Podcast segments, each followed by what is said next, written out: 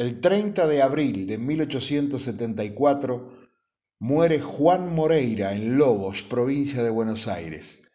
Nacido en San José de Flores, hoy Floresta, vivió desde niño en La Matanza. Su padre, José Custodio Moreira, era un feroz mazorquero de rosas. Pasó sus primeros 30 años de manera tranquila. Era alto, fornido, de cabellos castaños y tez rosada, picada de viruela. Había alcanzado a tener un campo con plantaciones y animales. No tomaba alcohol, no frecuentaba pulperías, era de buenos modales y era muy bueno con la guitarra. Se enamora de él Vicenta, su futura esposa y madre de su único hijo. Esta bella mujer era pretendida por Francisco, el comisario de la zona, quien empezó a perseguir a nuestro hombre con multas, arrestos, detenciones, todas sin un verdadero sustento. Moreira fue a reclamarle una deuda al comerciante Sardetti al que le había prestado dinero. El comisario había incitado a Sardetti a que negara la deuda ya que no había papeles de por medio y nuestro hombre fue detenido por falsa denuncia y desde la cárcel prometió venganza. La promesa se cumplió en un duelo a cuchillo en el mismo almacén y allí murió Sardetti.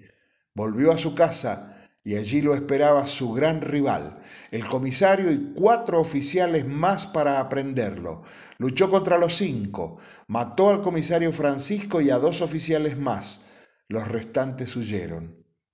Acá empezó su larga fama y serie de crímenes, en su mayoría por duelos contra otros.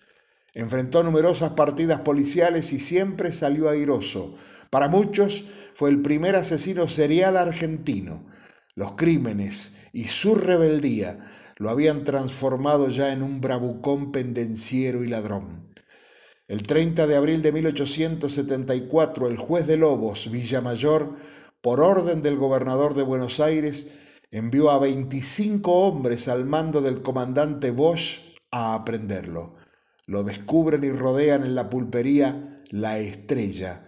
Peleó en desventaja contra esa comisión policial y había logrado salir herido pero airoso y a punto de trepar una pared y saltar donde lo aguardaba su fiel caballo, pero fue alcanzado por una lanza que le perforó un pulmón.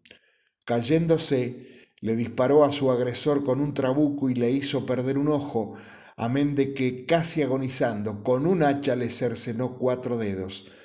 Pero después de dos vómitos de sangre nuestro hombre cayó finalmente exánime. Tenía 45 años.